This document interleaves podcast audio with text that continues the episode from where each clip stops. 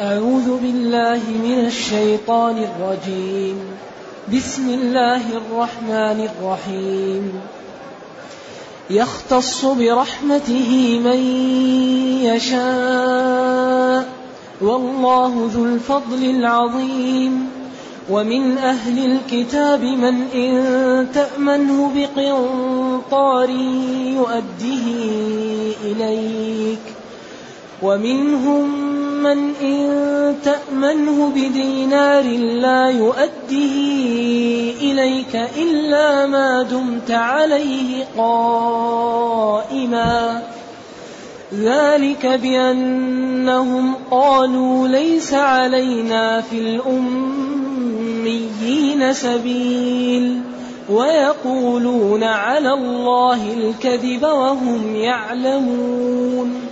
بلى من أوفى بعهده واتقى فإن الله يحب المتقين.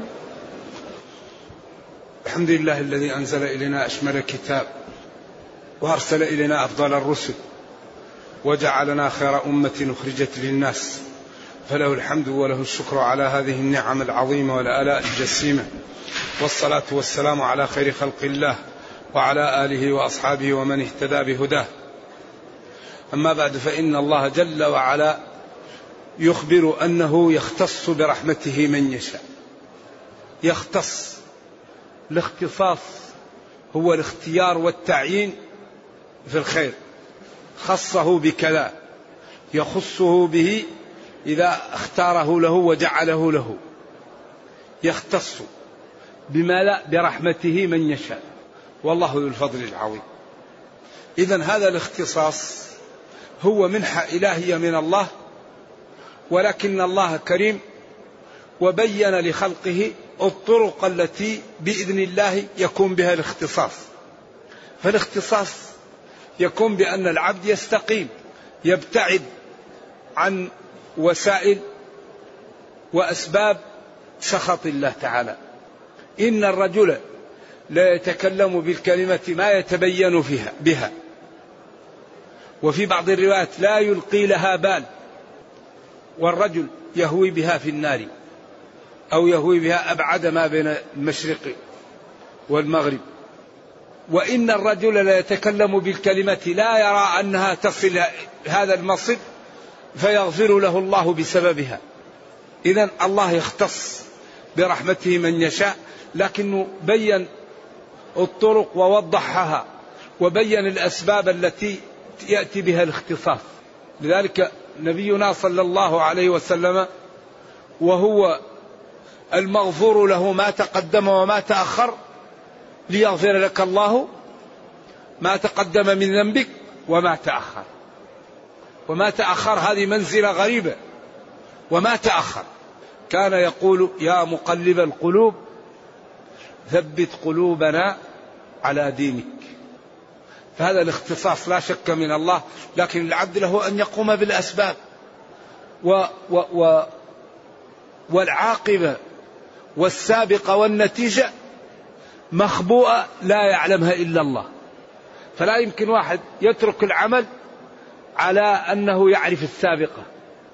فلذلك اختص برحمته من يشاء وبين أسباب دخول الجنة وأسباب دخول النار وبين أسباب العلم وأسباب التقى. فينبغي للمسلم أن يتعرض للأمور التي يكون بها ممن اختصه الله برحمته. لأنه إذا سلك هذه الطرق يكون بإذن الله تعالى ممن اختصه ربه برحمته. ولا يوجد شيء أنفع من استعمال موارد العلم في شكر الله. أنفع شيء أن موارد العلم التي منحك ربك تستعملها في شكر ربك. ولذلك الله فتح لنا الباب للإبداع للإنتاج للتفكر للتطور. قال والله جل وعلا قال في سورة النعم والله أخرجكم من بطون أمهاتكم. لا تعلمون شيئا. والله جل وعلا أخرجكم. لأن الإخراج هذا من الله. لأن لو يستمع أهل الأرض ليخرجوه من بطن أمه لا يستطيعون. ولذلك الله قال ثم السبيل يسره. هذه قدرة إلهية عجيبة. فإذا استعصى لا يمكن أن يخرجوه. لا بد يشق البطن ما يقدر. اللي يخرجه ربه. ثم السبيل يسره. والله جل وعلا أخرجكم من بطون أمهاتكم. لا تعلمون شيئا. وجعل لكم السمع والأبصار والأفئدة. لاحظوا قول الله تعالى لعلكم تشكرون. أعطاكم موارد العلم لتستعملوها في شكر الله. فلا تنظر إلى الحرام ولا تسمع حرام ولا تفكر في الحرام ولا تنطق بالحرام. فإذا فعلت ذلك كنت ممن اختصك الله برحمته كنت من جملة هؤلاء. لذا سبحان الله العظيم هذا الكتاب يبين لنا كل ما نحتاجه كل شيء نحتاجه مبين في هذا الكتاب. إذا ما ينفق في, في, في التسنين الأمة المسلمة هذا موفر لها لأن أكثر ما ينفق على على إيش؟ على سن القوانين. الأمة المسلمة قانونها مسنون من الله. ما لها إلا أن تفتح وتطبق. كتاب تبيان لكل شيء. كل مسألة توجد في كتابنا حلها. إما بالنص أو بالإيماء أو بالتنبيه أو بالقياس أو بأي طريقة من طرق إلحاق المسكوت عنه بالمنطوق به. إذا يختص يختار ويصطفي برحمته وفضله من يشاء من خلقه. طيب من هم المخصوصون؟ ننظر في القرآن. إن الذين قالوا ربنا الله ثم استقاموا. قالوا ربنا الله آمنوا ثم استقاموا لم يلعبوا. بعدين الذين وصفهم الله بقوله تتجافى جنوبهم عن المضاجع يدعون ربهم خوفا وطمعا ومما رزقناهم ينفقون. هذا فلا تعلم نفس ما أخفي لهم من قرة أعين جزاء بما كانوا يعملون. بعدين أيضا من هم الذين اختصهم الله؟ قد أفلح المؤمنون. أفلح دخل في الفلاح وأجمع كلمة للخير الفلاح. لأن الفلاح في اللغة هو أن تأمن مما تخاف وتدرك ما ترغب فيه. هذا في اللغة. أفلح فلان إذا أمن مما يخاف منه ودرك وأدرك ما يش ما يصبو له.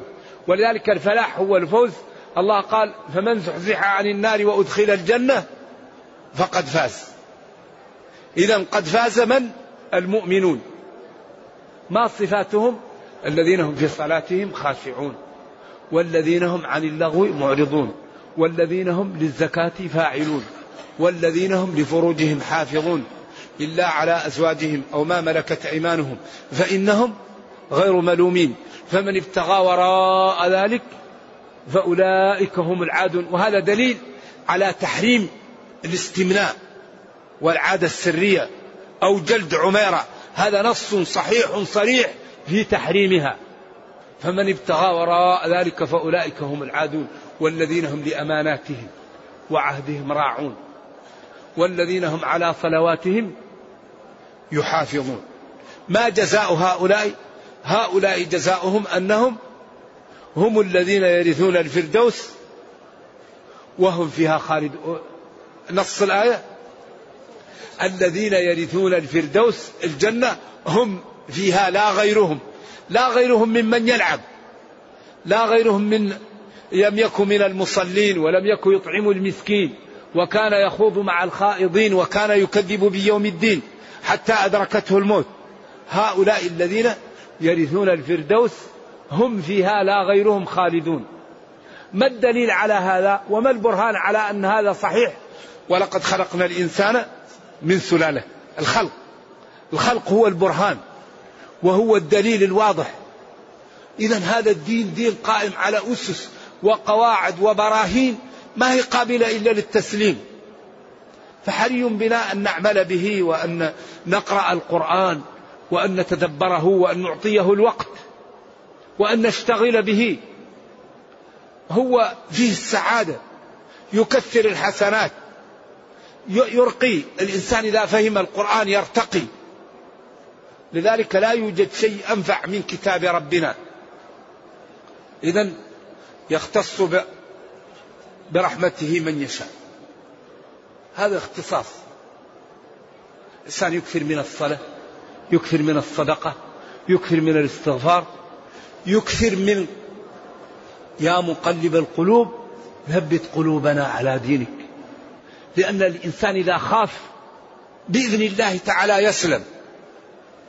عين بكت من خشية الله ما تأكلها النار. رجل غبرت في سبيل الله ما تأكلها النار. والله كريم. لكن لا بد لهذا الدين من مكابدة. نحن لا ينبغي أن ننزل الدين عن أموالنا وأنفسنا.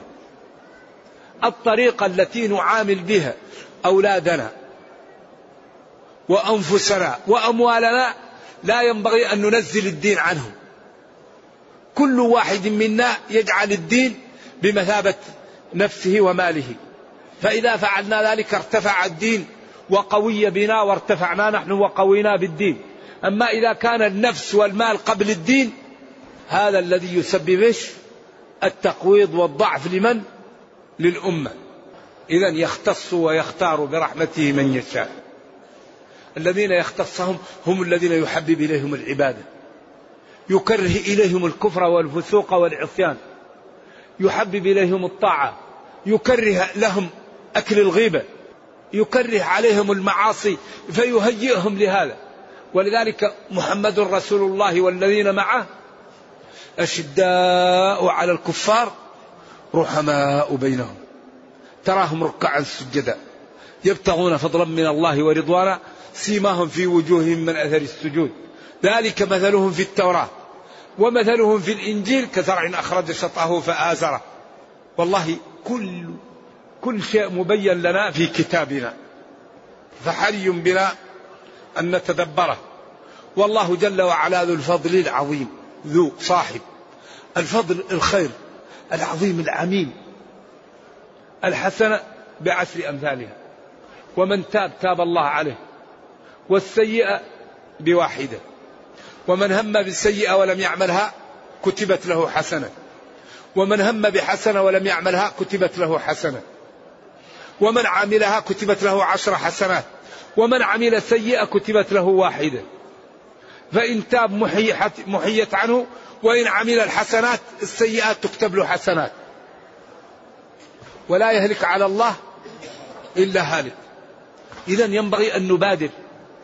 نبادر بالطاعة نبادر بالتوبة نبادر بالعمل نبادر أن نكون قدوة قدوة في الخير. المؤمن القوي خير وأحب إلى الله من المؤمن الضعيف. وفي كل خير. عمر لما رأى الشاب جالس في المسجد قال له قم ليش تجلس؟ المسلم لا ينبغي أن يكون عالة. المسلم ينبغي أن ينفق على الآخرين ويقوم عليهم. و و وعبادة الرجال منافع المسلمين. مسلم سوي عاقل ما هو مريض ما هو مشلول. ما هو متخلف. كيف يجلس ما ما يحاول أن يساعد دينه ويساعد أمته؟ ولذلك المسلم يا يشتغل لدينه يا يشتغل للدنيا. إذا كان ما عندك عمل يا أخي خذ المصحف وكل يوم أختم لك القرآن أو كل يومين. كل يوم قل سبحان الله وبحمده آلاف المرات. صلي كما تشاء. يعني المسلم يا يشتغل لدينه يا يشتغل أما يبقى المسلم جالس عاطل بدون ما ينتج هذا لا يقره دين ولا مروءة. فعمر لما رأى الشاب في المسجد قال من ينفق على هذا؟ قال أخوه. قال أخوه أحسن منه ولم يعرفه. قال له قم إن السماء لا تمطر. فكان ما يرضى أحد يجلس رضي الله عنه. فلذلك عبادة الرجال منافع المسلمين. بدل من الإنسان لازم يتحرك يساعد. قال له ماذا تفعل؟ قال تساعد أخرق تساعد أخرق واحد مسكين مكفوف اليد أنت ساعده. قال فإن لم تفعل قال كف عن الشر فإنها صدقة على نفسك. هذا آخر شيء. لكن المسلم ينبغي أن يتحرك ويكون خير ويكون سبب في تفعيل المسلمين. تأطيرهم للدين تأطيرهم الرقي لهم. يعني الفضائل لا تنال إلا بماذا؟ الفضائل تنال بماذا؟ بعلو الهمة. الفضائل ثمار شجر يسمى علو الهمة. الذي لا تعلو همته لا يمكن أن ينال الفضائل. لأن قيام الليل يحتاج تركش ترك النوم. البذل إعطاء مالك. الصوم عطش وجوع. الفضائل لا يمكن تنال إلا بعلو الهمة. فالذي لا تعلو همته لا يمكن أن يكون من أصحاب الفضائل. لذلك الجنة غالية تحتاج لمن يبذل لها. إذا يختص ويختار برحمته من يشاء والله جل وعلا ذو صاحب الفضل العظيم. فيجازي بالأجر الكثير على العمر القليل في, في الزمن اليسير. جل وعلا. ثم بين حال أهل الكتاب. قال ومن أهل الكتاب. من هل هي للتبعيض أو للبيان أو للجنس ومن جنس أو من بعض أهل الكتاب أو لبيان أن من بيان من أنها متعلقة بأهل الكتاب هل هي تبعيضية أو بيانية أو جنسية؟ أهل أصحاب الكتاب التوراة والإنجيل من إن تأمنه؟ يعني تستودعه أو تستوثقه بدينار لا يؤديه إليك. بقنطار يؤديه إليك. القنطار تقدم قناطير المقنطرة وهو المال الكثير المجمع. ومنهم من إن تأمنه بدينار لا يؤديه إليك. إلا ما دمت عليه قائما واقفا عليه. وهذا يبين مدخل لبيان خطورة تعامل أهل الكتاب مع المسلمين لكن الإسلام دين العدالة. لما كان في أهل الكتاب جماعة طيبين ذكرهم لأن الإسلام لا يغش ولا يغمط أي ناس حقهم ولا يظلمهم. إذا لما أراد أن يتكلم على أهل الكتاب بين قال وإن ومن أهل الكتاب من إن تأمنه بقنطار يؤديه إليك. كعبد الله بن السلام وأصحابه. لما كان الأنصاري يطالب بألف وزيادة أتاها به. ومنهم من تأمنه بدينار لا يؤديه إليك كفنحاص اليهودي كان يطالبه أحد المسلمين بدرهم فكتمه وقال لا تطالبني بشيء.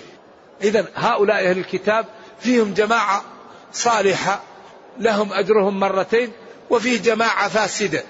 السبب في ذلك الذي حصل منهم ذلك الحاصل لهم بسبب أنهم قالوا ليس علينا في الأميين سبيل. وهذه هي مشكلة اليهود. هذه بؤرة الفساد عند اليهود أنهم يقولون إن الأمم ليسوا شيء ولا ذم لهم ولا عندهم احترام وإنما هم كالبهائم. أما نحن فشعب الله المختار وهم الذين الناس أما غيرنا لا يسوى شيء. وهذه هي عادتهم وهي فعلتهم ولذلك يخططون لإفساد الأرض. فهم الذين أتوا بالرأسمالية وهم الذين أتوا بالاشتراكية وهم أتوا بالماركسية وهم الذين يأتون بفصل الدين عن الدولة وهم الذين يأتون بكل المشاكل النادي الروتاري والمشاكل التي تعيشها الأمة وبروتوكولات زعماء صهيون ترجم وهو موجود في المكتبات. كيف أنهم خططوا قبل 180 سنة ووضعوا أسئلة وجمعوا لها بلايين الدولارات وجمعوا لها آلاف العقول وبنوا لها مئات المدارس للإجابة على هذا السؤال كيف نقضي على الإسلام؟ كيف نقضي على الإسلام؟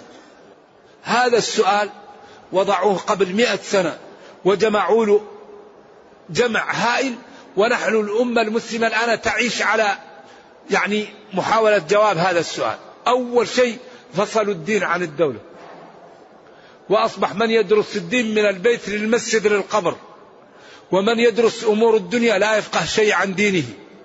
وأصبح لا يمكن واحد أن يكون في مكان مرموق إلا إذا ذهب لهم وسمموا فكره. وألغوا الخلافة وسموها استعمار. وبدل الإسلام جاءوا بالقوميات.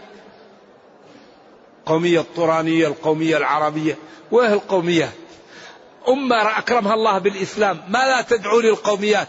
والنبي صلى الله عليه وسلم لما قال الصحابة يا للمهاجرين يا للأنصار قال دعوها فإنها منتنة. كلمة منتنة هذه خطيرة جدا. انظروا ماذا حصل في راوندا. كيغالي بين التوتسي والهوتو إذا هذا دين دين عجيب. إذا هؤلاء أهل الكتاب منهم من هو على استقامة ودين وله أجره مرتين. ومنهم لا يساوي شراك نعله لأنه كذاب وكافر ومجرم وظالم. ومنهم من تأمنه بدينار لا يؤديه إليك. لماذا ذلك بأنهم قالوا ليس علينا في الأميين في من؟ في العرب سبيل. ليس علينا في الأميين سبيل. لا لا حرج علينا فيه وهذه هي بؤرة التوتر عندهم إنهم يروا أنهم إذا ظلموا المسلمين أو إذا وقعوا لهم أن هذا الشيء لا يضر وإنما الناس كالبهائم هم شعب الله المختار وغيرهم. وهذه مشكلة الحقيقة يعيشونها. ذلك بأنهم قالوا ليس علينا. انتهينا هنا. لا يؤديه إليك إلا ما دمت عليه قائما. وإذا إذا داينته لا يؤديك إلا إذا كنت واقفا عنده. اختلفوا فيما دمت عليه قائما. تلح عليه أو واقف عليه أو آخذا رهنا منه. أما إذا غبت عنه أو تفرقت معه ولم تأخذ حقك فإنه حري بأن يكتمه ولا يعطيك حقك. وهذا الأسلوب يدل على أن أهل الكتاب منهم ناس استقاموا على دينهم وكما قال صلى الله عليه وسلم لهم أجرهم مرتين من كان على الكتاب فلما جاء الإسلام دخل فيه. ولذلك الرجل الذي تكون عنده الجارية فيعتقها ويتزوجها له أجره مرتين والعبد أيضا الذي يستقيم على الدين له أجره مرتين ناس لهم أجر مرتين. من جملتهم الكتابي إذا استقام على دينه ثم جاء الإسلام واستقام عليه. وفي هذا الأسلوب تنفير من أهل الكتاب والتحذير منهم وأنهم يعني كثير منهم يعلمون الحق ويتركونه وأنهم لا يرون في ظلم المسلمين والعرب وفي يعني المخالفة فيهم لا يرون في ذلك ضير وهذا مما يجعل المسلمين وبالأخص الذين كانوا يعيشون بين ظهراني النبي صلى الله عليه وسلم مع اليهود أن يأخذوا حذرهم ويأخذوا الحيطة من إيقاع اليهود بهم. لأنهم دائما يحاولون أن يوقعوا بالمسلمين. وكل ما حاول المسلمون أن يجعلوا معهم عهدا ينقضونه. كلما عاهدوا عهدا نبذه فريق منهم. فاليهود قوم به لا يستمرون ولا يقبلون ابدا. وأكبر طريقة نقاوم بها هي أن نستقيم على ديننا وأن نعمل بشرعنا فإننا إذا استقمنا على الدين وعملنا به الله يأتينا بالنصرة الغيبية التي يحجبها عن غير المستقيم على دينه. وربنا يقول ولينصرن الله من ينصره ويقول إن تنصروا الله ينصركم فإذا استقام المسلمون على الدين ونصروا دينهم ربهم ينصرهم. ولذلك الطريق واضحه القرآن لم يترك شيئا. بين كيف التعامل مع الأعداء ومع الأصدقاء ومع الأولاد وكيف يبين كل تبيان لكل شيء. فنحن لا ينقصنا إلا التطبيق. نرجو الله جل وعلا أن يعيد المسلمين إلى دينهم وأن يقوي شوكتهم ويوحد صفوفهم وأن يحفظ هذا البلد وأهله ويحفظ جميع المسلمين عامة وأن يرد عنهم كيد أعدائهم إنه خير مسؤول والقادر على ذلك وصلى الله وسلم وبارك على نبينا محمد وعلى آله وصحبه والسلام عليكم ورحمة الله وبركاته. بالأمس قال لي أحد الإخوان ان في آيات أشكلت ألف فيها الشيخ أحمد بن عبد بن تيمية رحمة الله عليه. ويقول إنه مطبوع الكتاب لكني لم أقف عليه. في آيات اشكلت، نعم. جزاه الله خير.